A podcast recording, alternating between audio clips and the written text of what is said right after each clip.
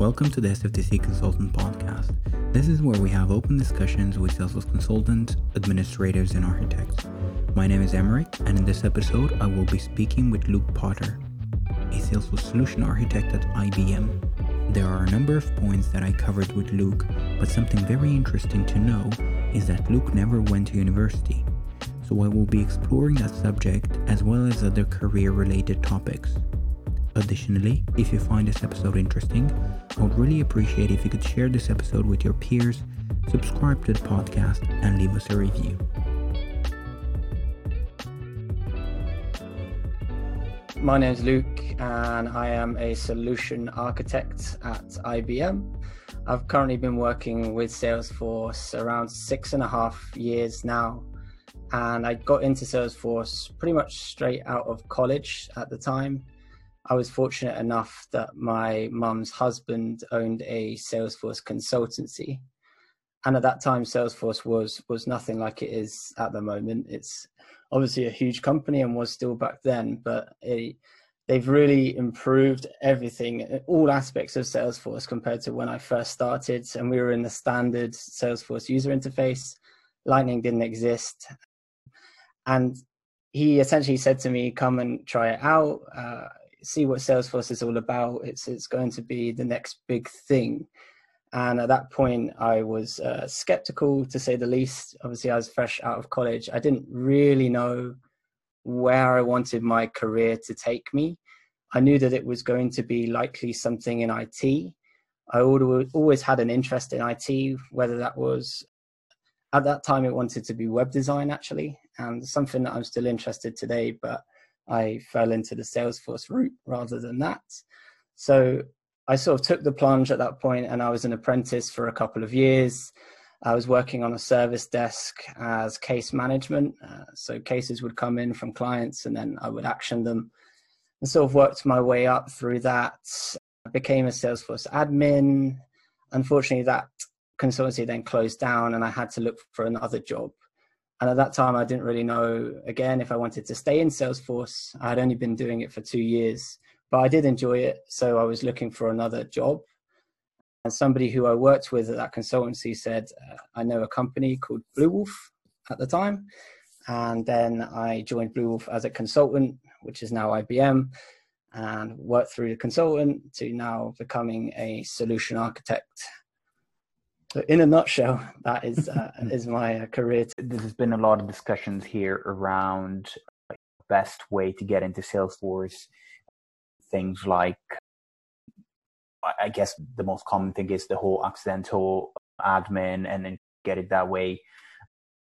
And then, of course, a lot of people mention, "Oh, well, you finish a degree and start from there. But I, think you've actually cut down in terms of like student loan as well. uh, yeah. So don't have that burden on on you right now.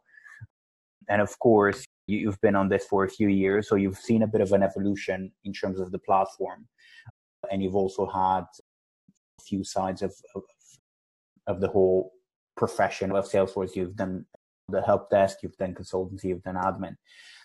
So what I wanted to get to right now is at, at which point, because you said after an initial two year period, you weren't exactly sure if Salesforce is potentially your cup of tea, let's just say.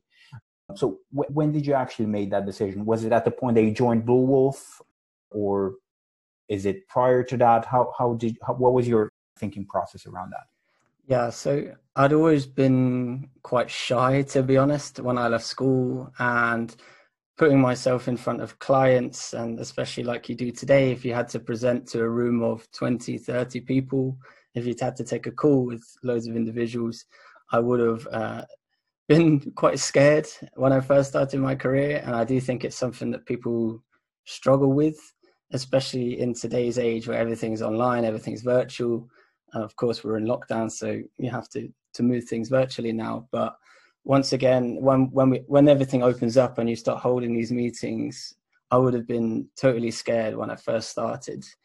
And after that two years, it sort of got me. They were smaller engagements, so I was working with non-for-profits, and Salesforce had the non-profit starter pack, which gave ten free licenses to non-profits. So it was much smaller engagements and they were only 10 days or so. So I was sort of eased into meeting clients and holding rooms with less people than I do now.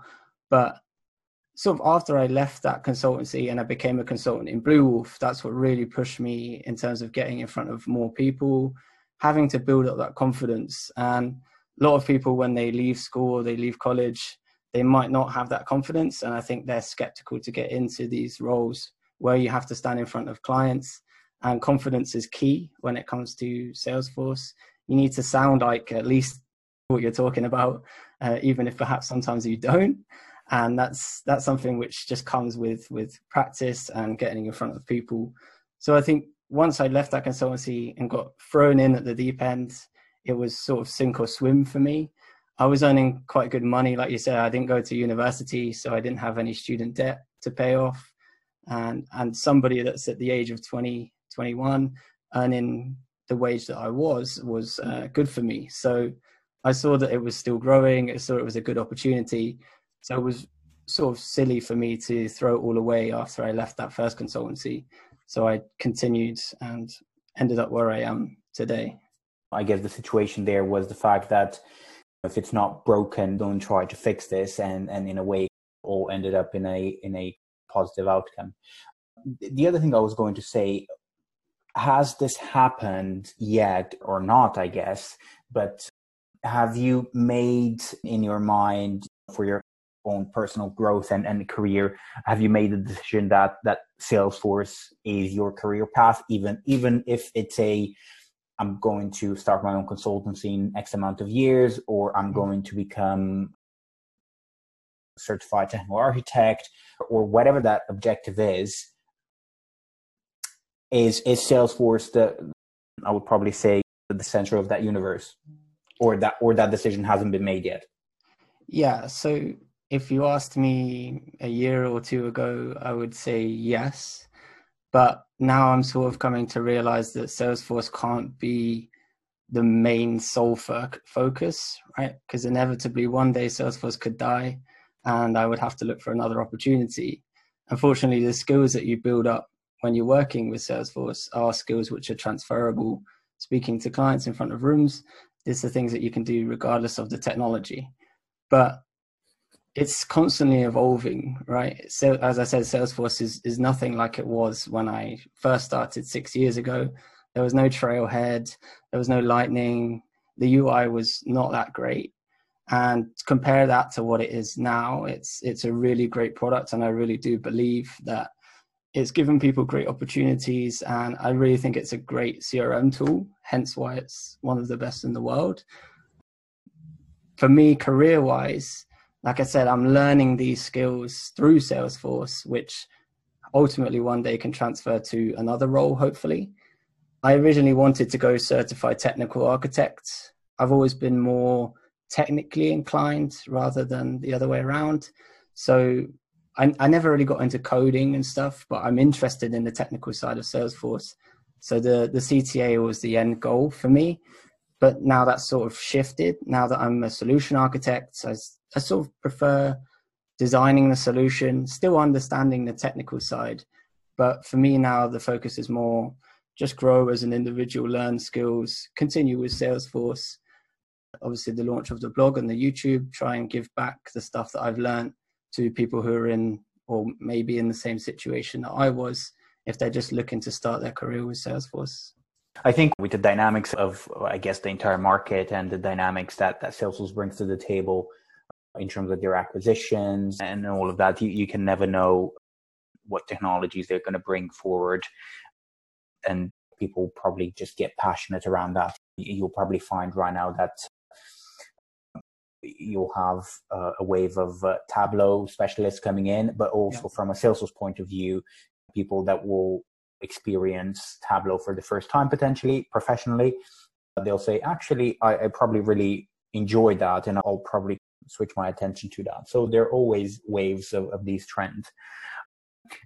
The other thing that I wanted to to touch upon is if we are to look back four years ago, six years ago, what, what would be some of the major key points that you would quote unquote call mistakes. And that could be career wise, or that could be technical solutions and things that you would you would do in the system. And the way I'm thinking about it is yes, right now you have Trailhead. So in case you want to know the best way to do something, there's probably a, a, a trail for that, uh, or there's a module for that. And of course, the the forum has has grown enormously in the last last few years. So you, in case you have a question, there is a very very good chance that someone received the uh, top answer for that or best answer for that somewhere on on the Trailblazer forum. So, what were some of the things that you potentially could quote unquote label as mistakes the, from from looking backwards right now? When you make the mistakes at the time, yeah, they're obviously a big issue, or sometimes you make mistakes in Salesforce, which you try and avoid making again. Uh, things like the logging into the sandbox with the wrong URL, and I still make that same mistake uh, today. But other mistakes are around like managing products, uh, projects, managing clients, managing requirements, working in agile. So I wouldn't really say like mistakes. And for me, career wise, I personally don't feel like I've made any mistakes. And the way that is because like if somebody says to me tomorrow, go and be a business analyst on a project, I have no issues with being a business analyst because I'm learning things which perhaps might not be in solution architect skill set or technical architect skill set and that's been sort of my mantra as you will throughout my career in that you sort of just take everything as it comes. And i've been very fortunate in the fact that i ended up in Bluewolf which is now owned by ibm and has sort of fallen into one of the biggest consultancies in the world. So i wouldn't really say like mistakes.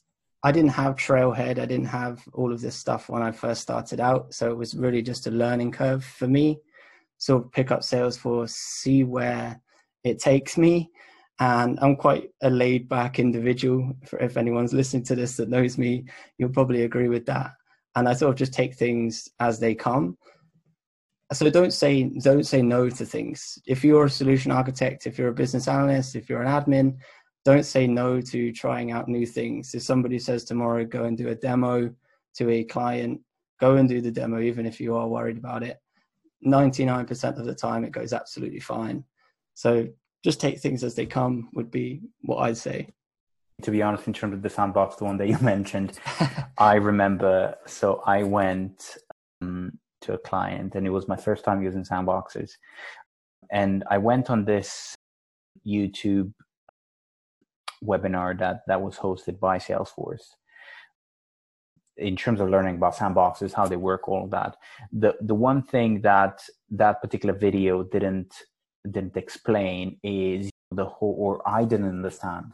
Blame it on the video right now, but I didn't understand is the fact that um, at the point that the snapshot is taken from the sandbox, any of the changes that you make in production are, are not really synced, of course, to the sandbox. And I've created the sandbox and I thought, well, while that's refreshing, I'll just like finish a few a few things in here. So I'm getting into the demo mode and this is this is not really like a demo, this is like user acceptance session. So I need to grant users access. So I'm granting access to the sandbox. Of course, I pass them the I pass them the URL. I explain how that how that works, all of that. But then users see different things. I open on a projector and, and my page layout looks in one way and someone just raises their hand and says, oh, well, my page layout looks different. And I'm like, oh my God, what is this? And this is just, just in the middle of a, a session with like 30 people basically. so it wasn't, yeah, it wasn't really the, the, the most, and I had back to back sessions on, on that day. So lunch wasn't really existing at that point because what I did over lunch, I basically had to reconfigure the sandbox system. So it basically shows what's, uh, well the, the correct permission and all of that. So so the login into sandbox is is, is I, I always check that right now. It's it's one of those things that you basically hit once and you're going to remember for the rest of uh, quote unquote your career. Now the the other thing i wanted to to touch upon and you've you've slightly mentioned the giving back to the community in terms of your blog and kind of the YouTube content that you're planning to, to push out is my first question would be why? Why would you do that basically? What is your motivation behind it?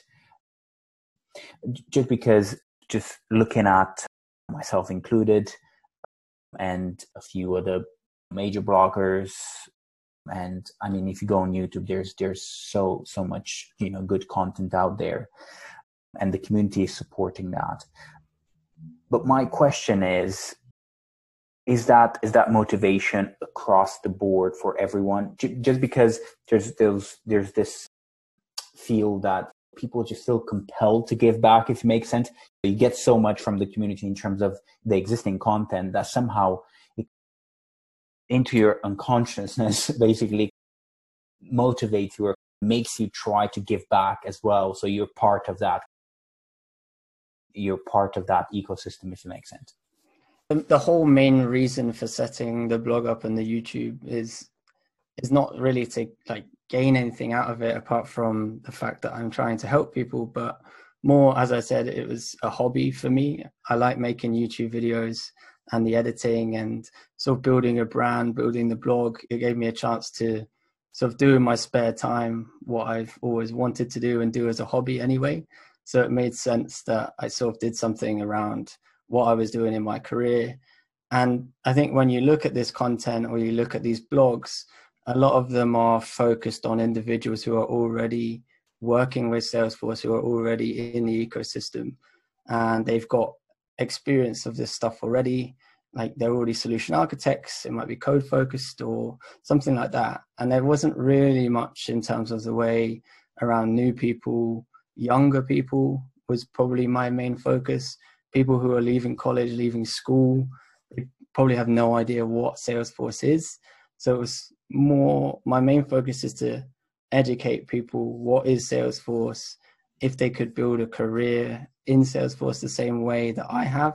I've done it. I'm sure anybody else could do the same.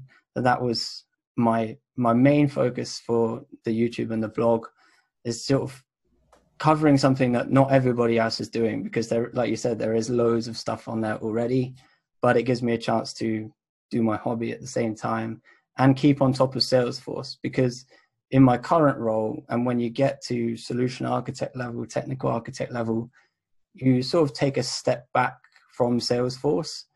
And where i learned all of my config and made all of these mistakes that i did the blog post on was when I was working as an admin, as a consultant, where you actually do configuration, do config on Salesforce. Because once you take that next step, you, you take a step back.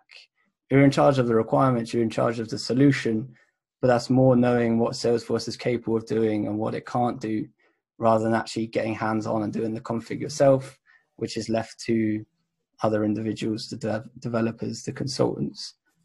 The last thing I wanted to wanted to touch upon is you mentioned the fact that you're probably more inclined to encourage and to appeal to younger audiences and encourage them to get into this and, and potentially educate in terms of what Salesforce is.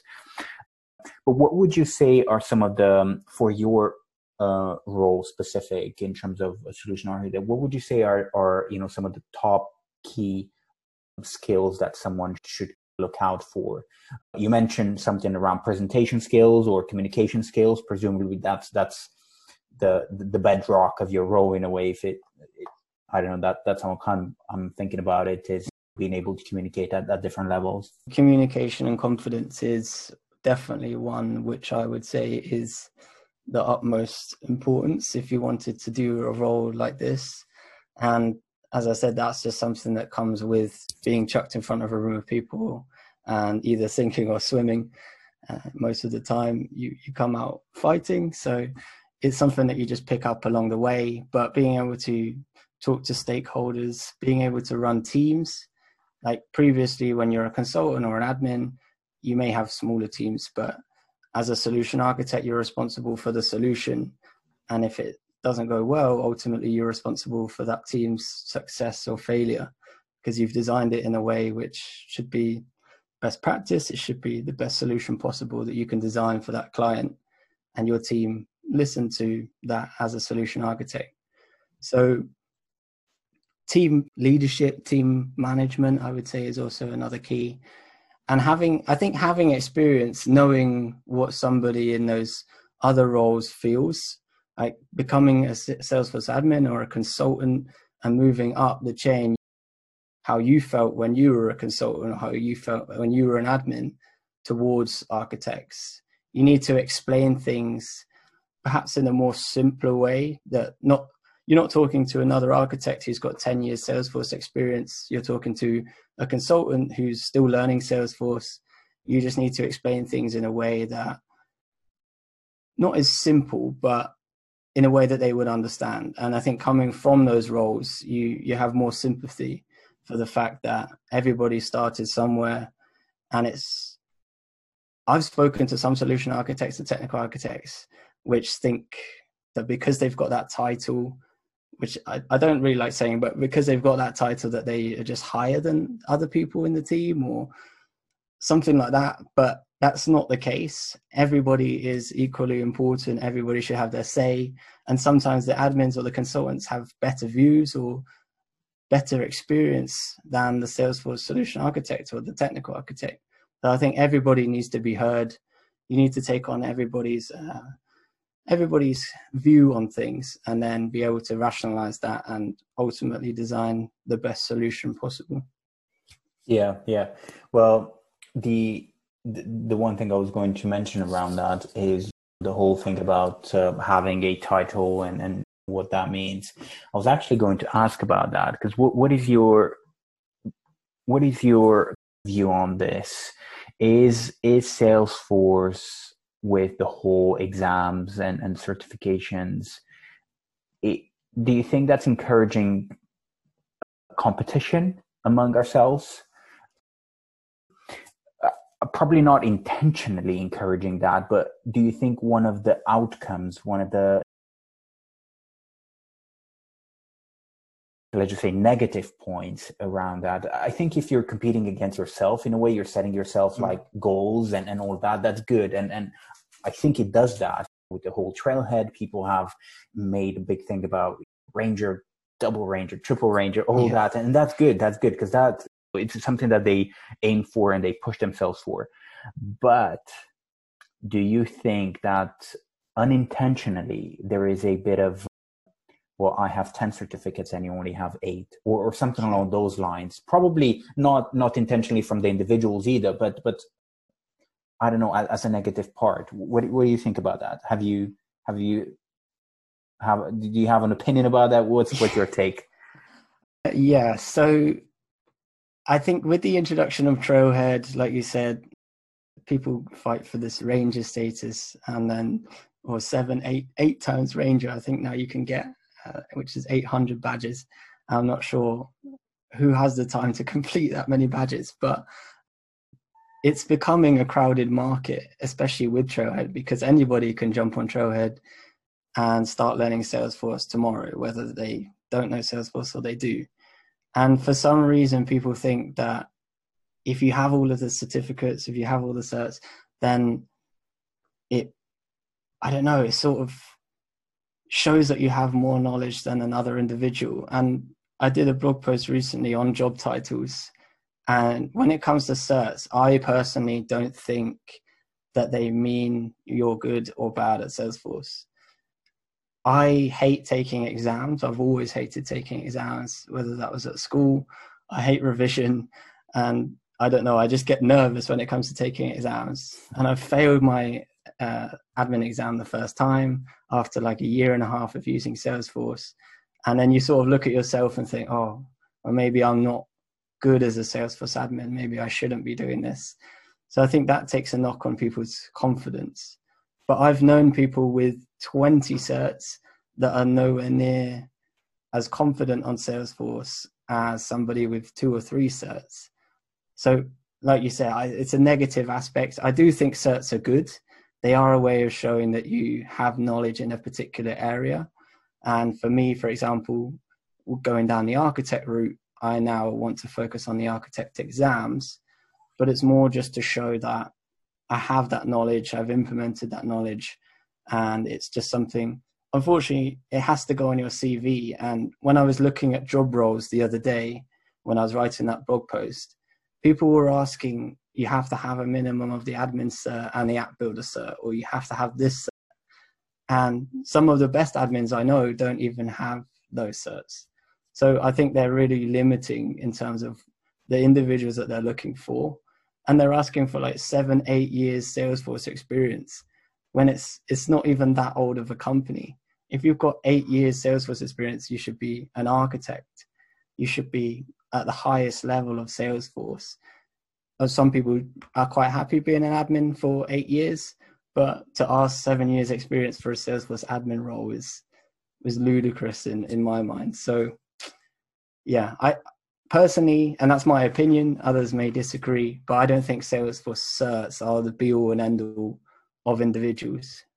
Yeah, I mean, I've heard a, a very good comparison yesterday, or a very good calculation or split on, on this is the 50 30 20 rule where you basically 50% of your effort should be around experience 30% yeah. of your effort should be around certifications and 20% of your effort should be on on trailhead so that way you have a good mixture with each each pillar is important but in comparison with other pillars it's basically you're either um, it's either more important or less important. So you, you shouldn't you know just concentrate on one and hope that the the others will not will not matter in a way if it makes sense.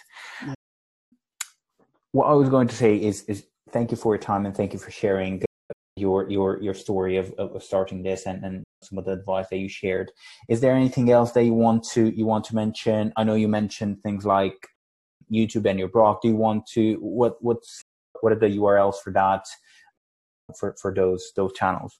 Yeah, sure. Uh, so the blog is forcewithluke.com and the same thing on YouTube, Force with Luke.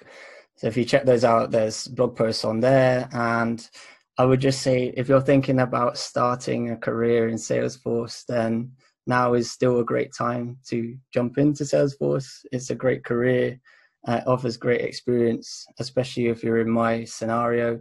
I'm not sure how many college students listen to this or may listen to this, but if you were in my scenario, then make the jump. You can learn Salesforce through Trailhead in your spare time. Doesn't have to need or doesn't need to take up all your effort. So yeah, just just keep doing what you're doing. And uh, if you have any questions or need any help, Salesforce wise or career wise, feel free to drop me an email. There's a contact page on the, the website. So drop me a link and uh, we can we can have a chat. But thanks very much for having me, Emeric. It's been a been a pleasure. Thank you for listening to the SFDC Consultant podcast. Be sure to visit sfdcconsultant.com to access the show notes and discover additional content. If you enjoy the podcast, it would be amazing if you could subscribe, give us a review, and share it with your peers. Until next time, take care.